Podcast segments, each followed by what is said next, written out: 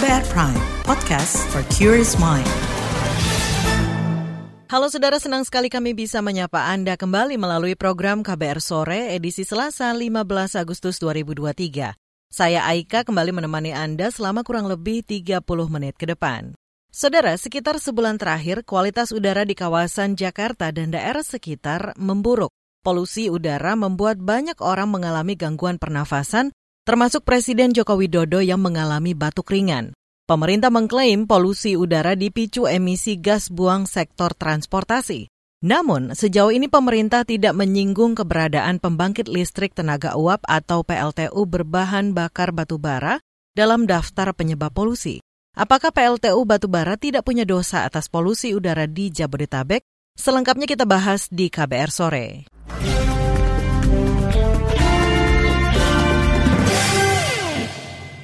Saudara, siang tadi Data situs pemantau kualitas udara IQ Air menunjukkan indeks kualitas udara di DKI Jakarta berada di angka 110 atau masuk kategori buruk. Polusi udara di kawasan Jakarta dan sekitarnya sudah terjadi sejak Juli lalu.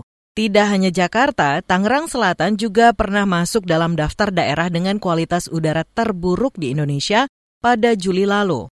Presiden Joko Widodo menyatakan polusi udara di Jakarta, Bogor, Depok, Tangerang, dan Bekasi atau Jabodetabek dipicu emisi transportasi dan aktivitas industri, terutama sektor manufaktur yang masih menggunakan energi batubara. Memang terdapat beberapa faktor yang menyebabkan situasi ini, antara lain kemarau panjang selama tiga bulan terakhir yang menyebabkan peningkatan konsentrasi polutan tinggi, serta pembuangan emisi dari transportasi dan juga aktivitas industri di Jabodetabek, terutama yang menggunakan batu bara di sektor industri manufaktur.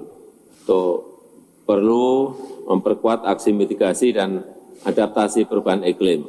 Harus dilakukan pengawasan kepada sektor industri dan pembangkit listrik, terutama di sekitar Jabodetabek. Presiden Jokowi juga mengungkapkan faktor lain yang menyebabkan kualitas udara buruk adalah kemarau panjang selama tiga bulan terakhir. Kondisi itu menyebabkan peningkatan konsentrasi polutan tinggi.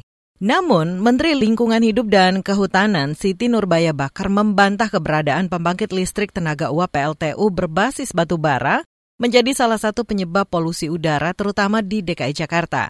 Siti Nurbaya mencontohkan angin yang membawa asap, polutan, dan debu dari PLTU Suralaya di Cilegon, Banten misalnya, tidak mengarah ke ibu kota melainkan ke Selat Sunda.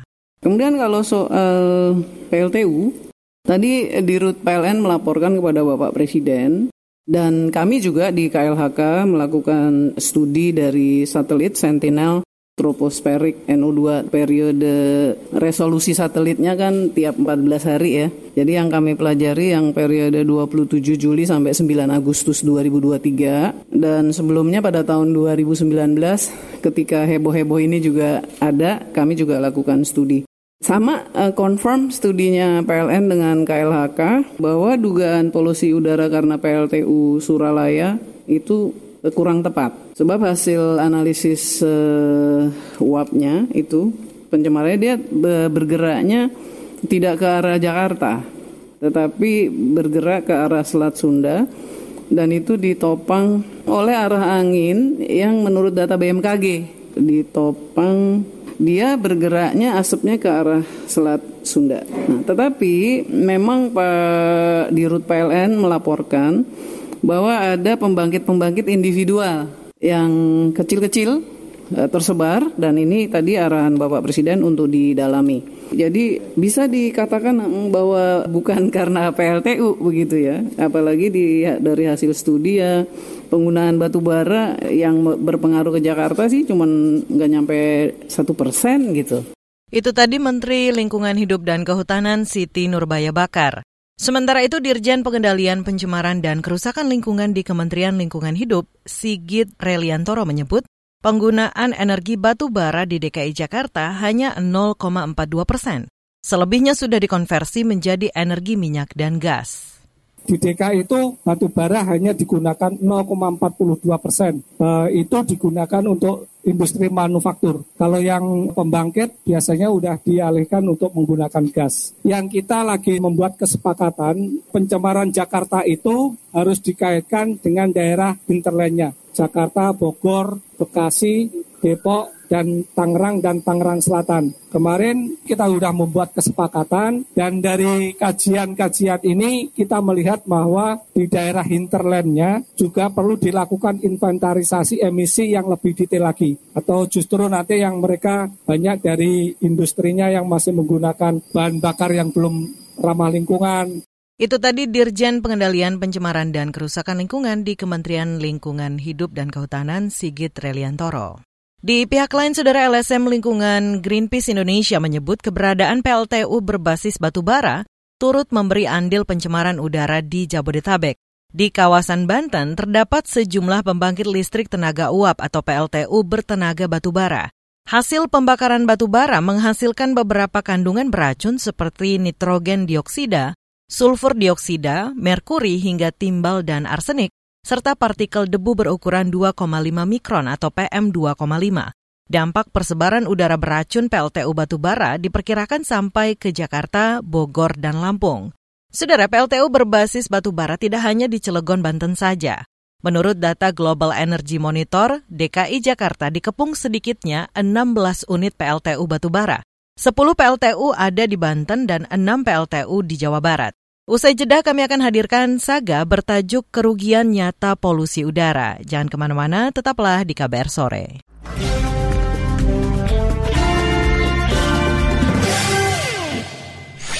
Commercial break. Commercial break. Yang baru, yang baru, yang baru.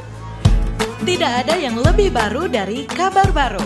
Cukup 5 menit bisa perbaharui informasi kamu. Cukup 5 menit berita terbaru ada di genggamanmu. 5 menit sayang untuk dilewatkan karena kabar baru diramu dengan kualitas jurnalistik terbaik didukung puluhan reporter dan kontributor di Jakarta dan berbagai kota di tanah air. Simak hanya di kbrprime.id. Cukup search kabar baru, kamu akan dapatkan informasi teraktual dalam 5 menit. You're listening to KBR Pride, podcast for curious mind. Enjoy!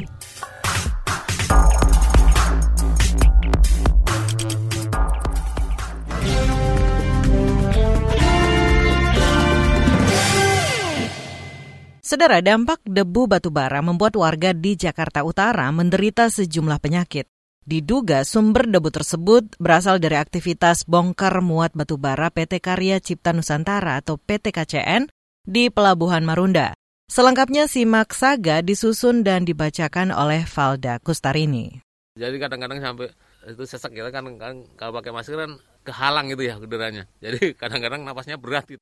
Masker medis sudah menjadi teman setia Istu Prayogi sejak 2016 silam, jauh sebelum pandemi COVID-19. Ia didiagnosis sensitif terhadap polusi udara itu pertama kalinya Istu mendapat informasi tentang penyebab gangguan pernapasan yang dirasakannya sejak 1995. Selama dua dasawarsa, Istu cuma bolak-balik berobat ke rumah sakit tanpa kejelasan. Paru-paru itu katanya dokter sih bahasanya ini, ini paru-parunya krodit pak. Ini loh banyak bercak-bercak gitu ya. Pria 57 tahun ini jadi paham mengapa hampir tiap sore gejala yang sama selalu kambuh. Ia mengkonsumsi obat warung untuk meredakannya. Nah, itu kalau belum minum, kalau sekarang neuralgin itu kalau belum minum neuralgin itu bisa tambah parah, tambah sakit, tambah sakit. Tapi kalau minum itu langsung nanti cair. Nah, kalau udah itu keluar, kita bisa aktivitas. Dulu sebelum pandemi, Istu bekerja sebagai guru swasta di lima sekolah. Lokasinya di sekitar Tanjung Barat, Jakarta Selatan, dan Depok, Jawa Barat. Ia mengandalkan sepeda motor untuk mobilitas. Artinya, selama puluhan tahun, Istu intensif terpapar polusi udara. Sudah tak terhitung berapa biaya berobat yang dihabiskan. Cuman kalau CT scan itu waktu itu sudah 750 ribu. Ya terasa sekali gitu ya. Pokoknya tabungan cepat habis lah. Namun tak cuma Istu yang sengsara akibat polusi udara ini debu mendung apa apa uh, hitam pas lihat astagfirullahaladzim uh diginiin eh udah nggak bisa disebut Deti Revalia Stuti ingat betul saat debu batu bara menghambur ke kawasan rumah susun sederhana sewa Rusunawa Marunda, Jakarta Utara. Dalam hitungan detik, unit yang disewanya kebanjiran abu berwarna hitam pekat. Debu yang sama otomatis terhirup oleh perempuan 66 tahun ini selama tiga tahun. Sumbernya diduga dari aktivitas bongkar muat batu bara oleh PT Karya Cipta Nusantara di Pelabuhan Marunda. Di sini kan wilayah ini pakai masker, ya udah campur ya ada covid ya ada batu baranya. Kalau nyapu kalau bisa disapuin uh dapat sepiring sepiring itu. Yang hitam itu uh, nggak bisa kehitung nyapu. Deti mulai terserang batuk pada Januari 2022 alih-alih sembuh gejalanya makin menjadi. Ia akhirnya memeriksakan diri ya pertama disobatin ini nggak sembuh ya mah dibilang bronkitis terus diperiksa lagi terus kok nggak sembuh juga mengganggunya nggak bisa tidur Beberapa kali ia harus berpindah rumah sakit rujukan. Di rumah sakit Cilincing, Deti difonis menderita hernia yang diduga imbas batuk-batuk yang dideritanya. Saya kan nggak kerja berat, nggak apa. Ya ibu batuk ini ya, oh iya dari batuk gitu, iya. Deti kemudian dioperasi dan kini berangsur pulih. Diperkirakan tindakan bedah itu menghabiskan puluhan juta rupiah. Beruntung, Deti adalah penerima bantuan iuran PBI BPJS Kesehatan. Seluruh biayanya ditanggung negara. Sekitar 20 lebih, 20-an juta lebih. Eh, berat lah ibu nggak ada yang nyari, bapaknya udah nggak ada. Sekilas, Deti tak menanggung kerugian apa pun akibat terpapar polusi udara. Namun, jika ditelisik, kerugian itu nyata ada, yakni ongkos pengobatan yang dialihkan ke negara. Sedangkan untuk kasus Istu Prayogi, Kerugian itu ia tanggung sendiri. Biaya ini disebut tangible cost, kata guru besar kesehatan masyarakat Universitas Indonesia, Budi Haryanto. Artinya kita sakit, terus kemudian kita berobat, biaya dokternya dan sebagainya itu yang memang kaitannya dengan penyakitnya. Pada 2010, Budi menghitung biaya pengobatan warga Jakarta akibat penyakit yang berhubungan dengan polusi udara. Data diambil dari Rumah Sakit dan Kementerian Lingkungan Hidup dan Kehutanan KLHK. Mirisnya itu hasil riset lebih dari satu dasawarsa lampau. Nah, ternyata sekitar 60 persen. Tadi mereka begitu keluar dari rumah sakit harus bayar berapa? Itu kita hitung maksimal sampai 38,5 triliun hanya untuk satu tahun. Ongkos pengobatan makin membengkak jika penyakit yang berhubungan dengan polusi udara bersifat berat. Penyakit-penyakit tersebut berpotensi muncul apabila terpapar polutan dalam jangka panjang. Ini penyakit-penyakit ini penyakit jantung, penyakit kanker, lima terbesar itu sebenarnya karena kaitannya dengan polusi udara. Budi menegaskan ongkos pengobatan atau tangible cost hanya kerugian minimal dari jumlah sebenarnya, mirip fenomena gunung es masih ada intangible cost atau biaya yang seolah-olah tak terkait tapi sebenarnya kerugian nyata. Biaya-biaya itu bahkan tak disadari oleh Istu, Deti, maupun banyak korban polusi lainnya. Demikian Saga KBR, saya Valda Kustarini. Saudara itu tadi saga tentang kerugian nyata polusi udara bagian pertama. Untuk mengetahui kelanjutan bagian kedua, Anda bisa berkunjung ke www.kbrprime.id. Sementara itu, saudara kalangan pengusaha di DKI Jakarta membantah bila polusi udara di ibu kota disebabkan aktivitas sektor industri, terlebih yang memanfaatkan energi fosil batubara. Meski begitu, pengusaha setuju bila pemerintah memperlakukan pajak karbon kepada sektor industri. Informasi selengkapnya kami hadirkan sesaat lagi, tetaplah di KBR Sore.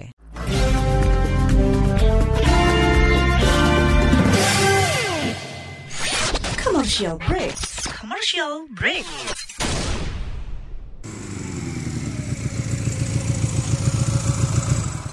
BC paket.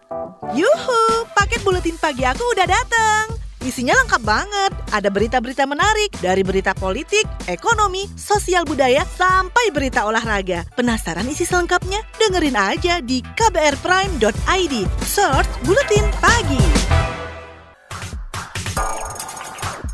You're listening to KBR Pride, podcast for curious mind. Enjoy!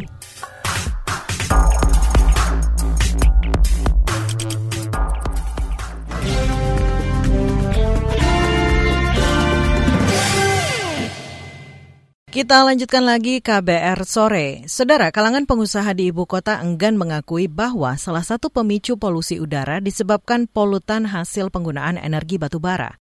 Ketua Kamar Dagang dan Industri Kadin DKI Jakarta, Diana Dewi menyebut, polusi udara terutama di DKI Jakarta adalah karena emisi transportasi. Artinya bukan akibat penggunaan energi batubara atau karena PLTU batubara.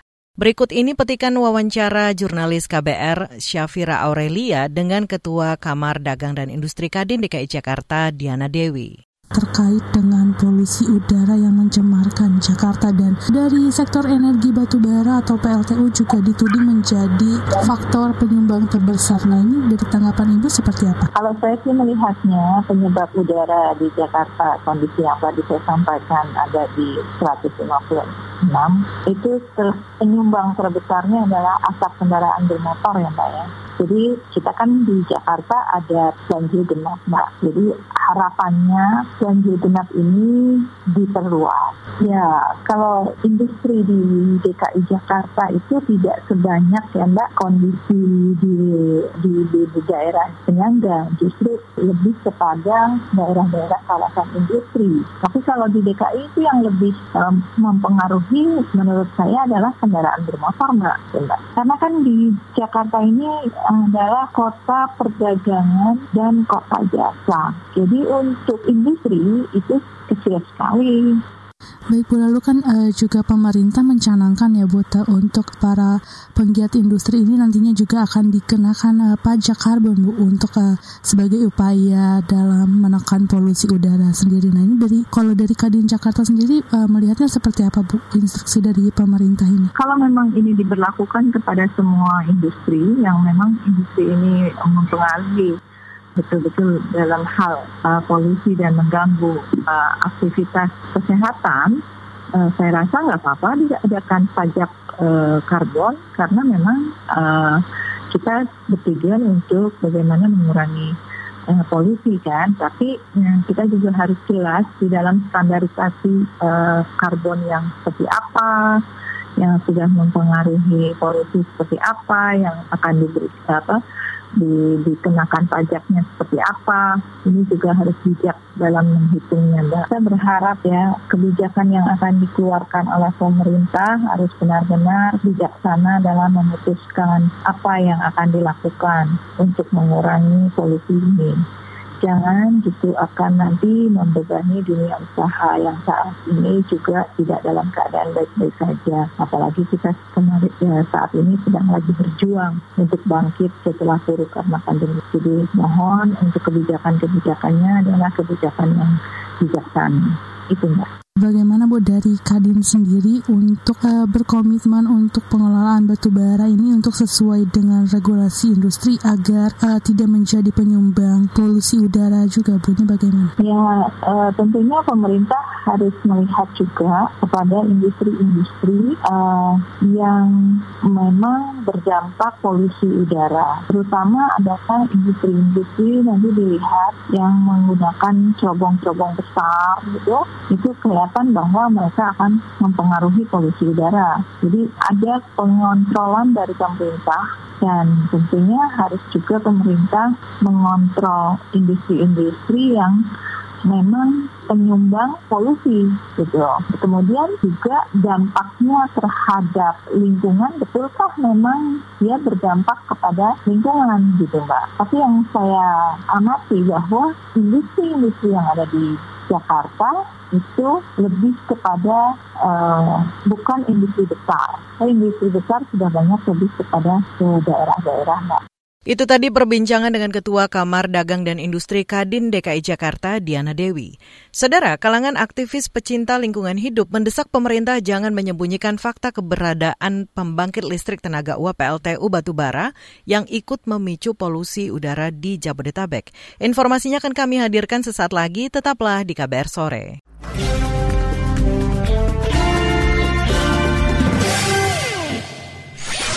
Commercial break commercial break. Anda sedang mendengarkan program Saga Produksi KBR. Dia mau nyium saya juga, Pe. Kita harus ramai-ramai-ramai-ramai semua pakai kain. Sekolah lansia merupakan upaya untuk memperpanjang usia sehat. Kisah-kisahnya menarik kan?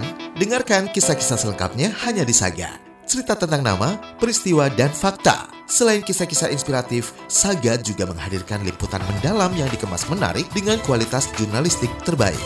Dengarkan Saga hanya di kbrprime.id. KBR Prime, podcast for curious mind.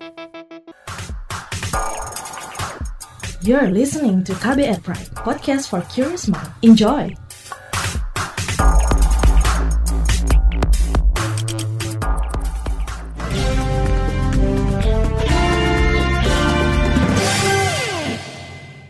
Anda masih mendengarkan KBR sore. Saudara, pemerintah didesak mengidentifikasi persoalan polusi udara dari sisi hulu. Pemerintah juga diingatkan untuk tidak memungkiri keberadaan PLTU batubara sebagai penyumbang besar emisi dan pemburukan kualitas udara di beberapa daerah, terutama Jabodetabek. Pemerintah juga didesak berani menyuntik mati PLTU batubara sekaligus menyetop pembangunan unit yang baru. Selengkapnya kita simak wawancara jurnalis KBR Heru Haitami bersama manajer riset LSM Tren Asia, Zaki Amali. Seperti apa dampak pencemaran lingkungan dari keberadaan PLTU? Di Indonesia kita tidak pernah tahu berapa jumlah emisi yang dihasilkan oleh PLTU gitu. Jadi data emisi PLTU itu tertutup, tidak transparan dan kami hanya mengetahui dari pemerintah terus ketika pemerintah tidak bisa memberikan data ada beberapa pemodelan ada perhitungan emisi gitu. Tapi emisi yang tingginya itu tidak pernah terbuka secara publik gitu untuk data emisi PLTU di Indonesia. Nah terus dampak lainnya itu abu batubara. Meskipun Kementerian KLHK sudah mengeluarkan limbah D3 terhadap abu batubara, fly ash, bottom ash, dan lain sebagainya itu, tetapi itu tidak mengurangi bahaya dari abu batubara, abu bisa pembakaran PLTU gitu. Kan dulu dia sangat dianggap sebagai limbah B3. Sekarang kan sudah dikeluarkan dari KLHK, tetapi sebetulnya itu tidak mengurangi sedikit pun dampak yang ditimbulkan gitu. Karena ketika itu masuk ke paru-paru terus dihisap orang nggak sengaja ya mereka akan terkena banyak sekali penyakit yang berbasis pernafasan ya itu itu itu sudah terjadi dan banyak sekali kasusnya gitu. Apa sebetulnya yang membuat pemerintah belum berani menyetop pembangunan PLTU? Alasan yang paling krusial yang disampaikan oleh pemerintah adalah mereka tidak uh, memiliki biaya untuk menutup karena biayanya sangat sangat besar sekali. Nah itu alasan-alasan yang selalu disampaikan oleh pemerintah. Tapi sebetulnya ketidakmauan pemerintah untuk untuk PLTU itu juga karena disebabkan rendahnya niatan pemerintah untuk mengganti pembangkit listrik yang sangat percaya PLTU. Karena sebetulnya sudah banyak riset, banyak penelitian yang menyebutkan potensi energi terbarukan di Indonesia. Pemerintah itu tidak serius untuk menggarap energi terbarukan. Gitu ya. Kita lihat kebijakan PLTS itu berganti berkali-kali gitu dan tidak menimbulkan ketidakpastian gitu. Seandainya ketika pemerintah serius untuk menggeber energi terbarukan ini itu berkorelasi terhadap uh, opsi untuk menutup LTU karena karena ketika PLTU kan perlu adanya substitusi, perlu adanya pengganti pengganti itu ya lah yang saat ini didorong untuk menaikkan bauran energi terbarukan dan juga pembangkit energi terbarukan gitu dan capaiannya masih rendah sekali ya capaian energi terbarukan di Indonesia gitu. Bagaimana dengan regulasinya? Dari segi kebijakan kami menilai bahwa jadi pemerintah itu e, mengeluarkan namanya Perpres 112. Nah, Perpres ini menjadi salah satu tumpuan dalam pelaksanaan kebijakan transisi energi. Tetapi yang terlihat terlihat di dalam Perpres tersebut itu masih mengizinkan PLTU PLTU yang direncanakan dalam RUPPL itu semacam dokumen bisnis PLN itu ada masih ada sekitar 13 gigawatt PLTU yang akan beroperasi di Indonesia di masa depan sampai 2030 itu jumlahnya sangat besar sekali gitu. Jadi kita melihat pemerintah sendiri juga tidak serius untuk melakukan transisi dan masih mengizinkan PLTU PLTU yang belum dibangun, PLTU yang masih direncanakan gitu untuk masuk dalam bauran energi kita gitu. Lantas apa yang bisa dilakukan oleh pemerintah? Pemerintah itu dalam konteks polusi udara tidak melihat persoalan di hulu, dia melihatnya persoalan di hilir. Itu kan tidak nyambung ketika kita ngomongin polusi udara penyebabnya adalah dari PLTU, terus pemerintah menginisiasi ide untuk penggunaan mobil, motor, hmm. listrik gitu. Itu menurut saya bukan solusi untuk mengatasi perubahan, mengatasi polusi udara yang harus dilakukan ya pemerintah harus betul-betul tuh identifikasi di mana sumber, uh, di mana hulu pencemaran udara dan harus terbuka gitu karena sejauh ini yang saya dengar dari pemerintah, saya baca di media memang pemerintah selangkah pertama itu selalu membantah gitu. Ini bukan dari sumber PLTU padahal secara nasional sektor energi itu adalah nomor dua penyumbang emisi setelah deforestasi penggunaan lahan. Nah, baru setelah itu sektor transportasi. Jadi sebetulnya sektor transportasi itu mau di bawah dari emisi yang dihasilkan oleh sektor energi. Nah, dari situ sebetulnya ketika ngomongin data tersebut sudah bisa menjadi tol ukur gitu bahwa oh kalau sektor uh, energi itu lebih tinggi emisi yang dihasilkan berarti harus dicari dulu nih di mana sumber-sumber emisi atau polusi yang dihasilkan dari pembangkit gitu. Nah itu itu yang harus dilakukan dulu tidak mereka mendenial soal tidak ada PLTO yang polusinya semi Jakarta gitu. Itu tadi perbincangan dengan manajer riset LSM Trend Asia, Zaki Amali. Saudara informasi tadi menutup jumpa kita di KBR sore edisi Selasa 15 Agustus 2023. Pantau terus informasi terbaru melalui situs kbr.id, Twitter kami di @beritaKBR, serta podcast di kbrprime.id. Saya Aika bersama tim yang bertugas undur diri. Salam.